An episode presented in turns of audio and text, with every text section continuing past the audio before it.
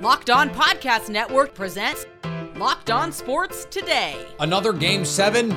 You betcha. Arizona and Philadelphia battled for the NL pennant on Tuesday night.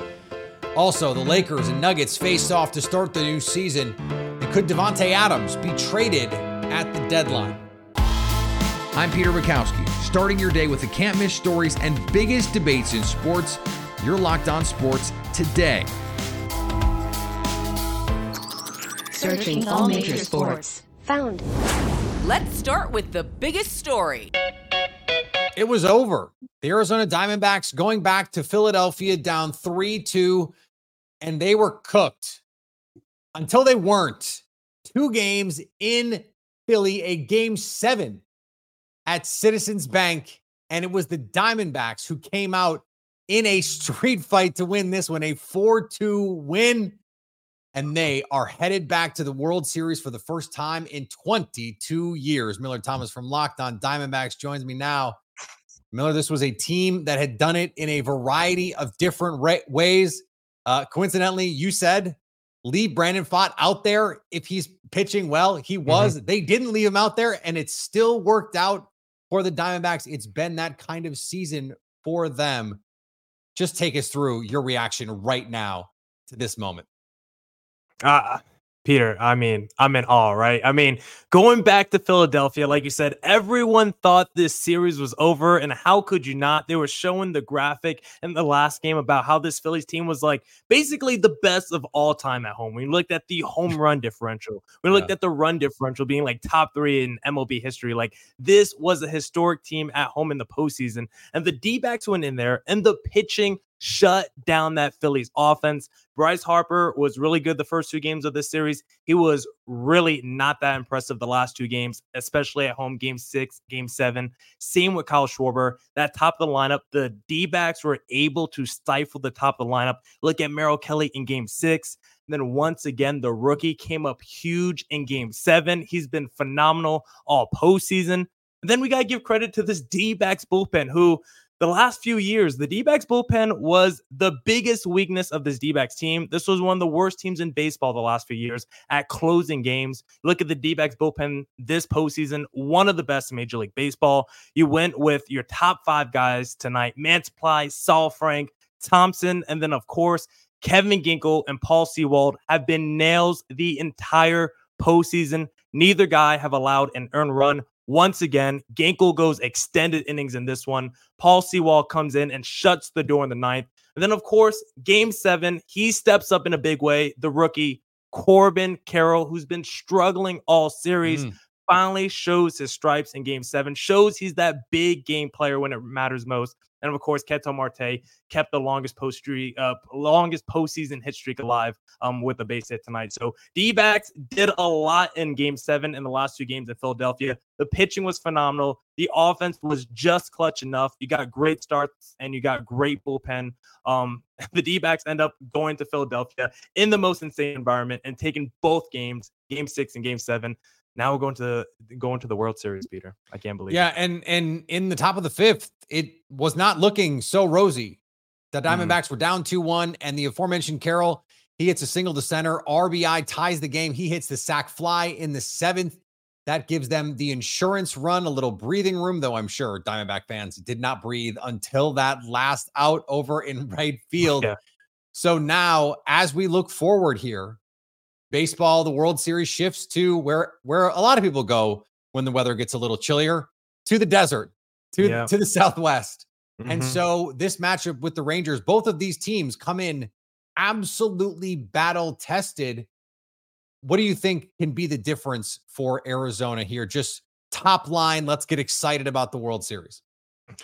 Man, there's so many things. I think you have to look at the young talent with the D backs. That's what really rode them here. Of course, you got Corbin Carroll, the rookie of the year, but then you look at Gabriel Moreno, what he did in game six and game seven, traded from the Toronto Blue Jays for Dalton Varsho. He has been huge for the D backs all season. Their record when he starts is phenomenally better than when he's out. And he's been clutch the last two games. And then, of course, Alek Thomas, he's been like the pinch hitting king this postseason for the D backs. Of course, had that big knock at the game I was at, game four against Philadelphia. So I, I think it's the young talent of this D backs team. And of course, the rookie Brandon Pfaadt, what he's doing. This team, the fact that they got to this World Series after two years being removed from a 52 win season, the makeup of this team is just so young. I think you have to look at the young talent and the fact that this team is going to the World Series this early in their, you know, quote unquote rebuild. I think that's the most impressive thing that I'm watching right now from this D back team. The fact that this team is young, but they look experienced with the way that they're handling adversity right now. Stay up to date all year on the Arizona Diamondbacks by subscribing to Locked On Sports today and Locked On Diamondbacks on your favorite podcast app and on YouTube. Thanks for making Locked On Sports today your first listen. Coming up, the Lakers and Nuggets opened the NBA season for 2023. Before we get to that, a Lions wideout is stepping away from the team. Snap into action this NFL season with America's number one sports book. Right now, new customers can get $200 back in bonus bets guaranteed when they place a $5 bet. That's 200 back in bonus bets, win or lose. If you've been thinking about joining FanDuel, there's no better time to get in on the action. NBA kicking off, still baseball playoffs, NFL, college football. Come on, what more could you possibly ask for? We got a big time college football game in Salt Lake City this Saturday. Utah hosts Oregon. The Utes are home dogs in this one. FanDuel has them six and a half point underdogs. And you can also combine different prop bets within a game to get an even bigger payout FanDuel same game parlays are a great way to enhance your sports watching experience. So visit fanduel.com slash locked on and kick off the NFL season. FanDuel, official partner of the NFL. Now, here's what you need to be locked on today. Veteran wide receiver Marvin Jones Jr. announced Tuesday on Instagram that he's stepping away from the Detroit Lions to take care of personal family matters. In a procedural move after his announcement, the Lions announced they had released Jones who has five catches for 35 yards in six games this season. This season has marked a return to Detroit for Jones, who had spent the previous two with the Jacksonville Jaguars after four seasons with the Lions. His season began in Cincinnati 12 seasons ago after he was a fifth round pick of the 2012 draft. The NFL does get to play judge and jury with team and player discipline, but this time they ruled against themselves. Kareem Jackson had originally been suspended for four games after an unnecessary roughness rules violation, a hit on Packers tight end Luke Musgrave in Sunday's game.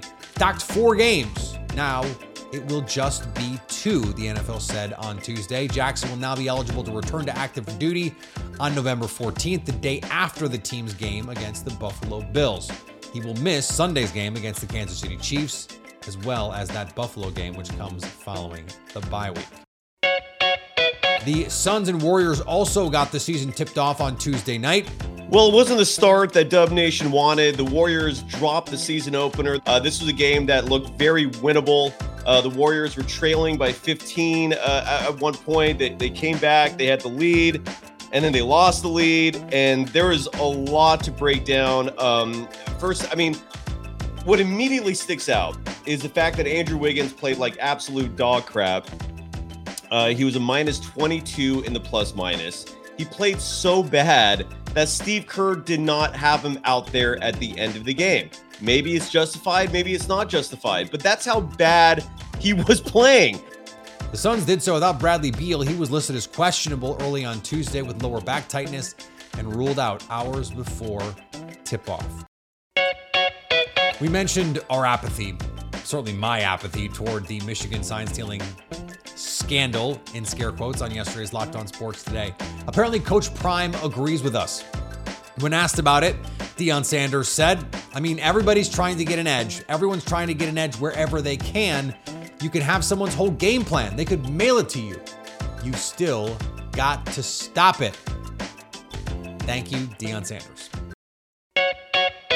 And the San Francisco Giants are taking the San Diego Padres manager. Bob Melvin is moving on after two contentious years in Southern California.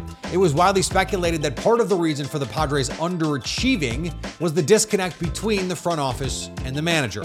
Melvin will be returning to the Bay Area where he grew up, played for the Giants, and then managed the Oakland Athletics from 2011 to 2021. here is another story you need to know. The Nuggets hung the banner, and the Lakers have had plenty to say about the Nuggets having plenty to say about having played the Lakers and beat the Lakers in the playoffs last season. So only fitting that the Nuggets would hang the banner with the Lakers in the building, a 119 107 win to open the season, the 2023 NBA season. Andy Kamenetsky from Locked On Lakers joins me now. And, and Andy, this is yet another version of the new look Lakers. We talked a lot last year about how they remade themselves at the trade deadline. Look, it's only one game. Your first reaction to the new look, new look LA Lakers? Um, that it was disappointing that they looked more disjointed during this game than they did throughout a lot of the preseason. And there can be some extenuating circumstances to that. Uh, there have been some guys in and out of the lineup. Gabe Vincent, for example, missed the last two or three preseason games with back injury, and he often looked like somebody who had not played in a while. But, you know, Gabe Vincent obviously is not going to be the reason that the Lakers win or lose games. You know, they Anthony Davis being held to zero points in the second half. And I just I feel like a fool right now, Peter, because on the um, Tuesday's Locked On Lakers, I actually did a deep dive into Anthony Davis fourth quarter numbers from last season about why I actually think he's been contributing in ways that have gone overlooked and that I think a lot of his scoring inconsistencies, that narrative has been overblown. But man alive, was not overblown as a talking point out of this game. LeBron playing only 29 minutes, even as a proponent of having his minutes lowered this season, that feels a little aggressive. But also, too, I can't help but wonder, Peter, how with this particular game, trying to prep for the Nuggets, who beyond being really good, they are built around a truly one of one player in Nikola Jokic, which sure. makes them in a lot of ways a one of one team in the NBA. And I'm not looking to make excuses for the Lakers, but coming out of the gate this early, they are difficult to repli- replicate in the preseason or practice against.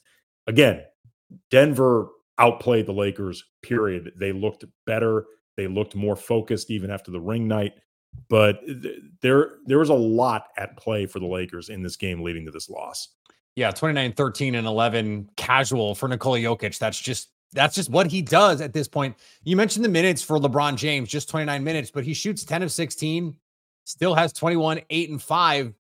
What do you expect to be the minutes load and the workload? Because this was a game where Anthony Davis outshoots him. D'Angelo Russell takes 12 shots. Austin Reaves takes 11 shots.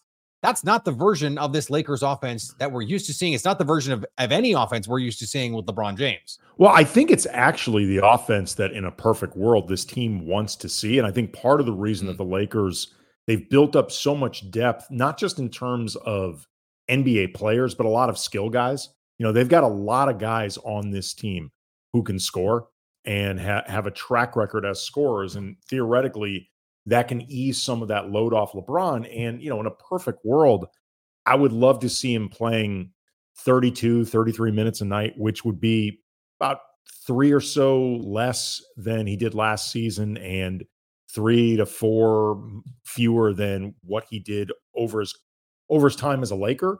And it doesn't seem like a lot, but if you manage to make that happen on a regular basis, it adds up. But 29 is low in a game where the Lakers are fighting from behind. Like it's one thing if Darvin had rolled the dice on, you know, giving LeBron a little extra time on the bench in a game where the Lakers eh, had been leading and it just backfired. You know, it would still be a mistake, but it would be a mistake that you understand a little bit more.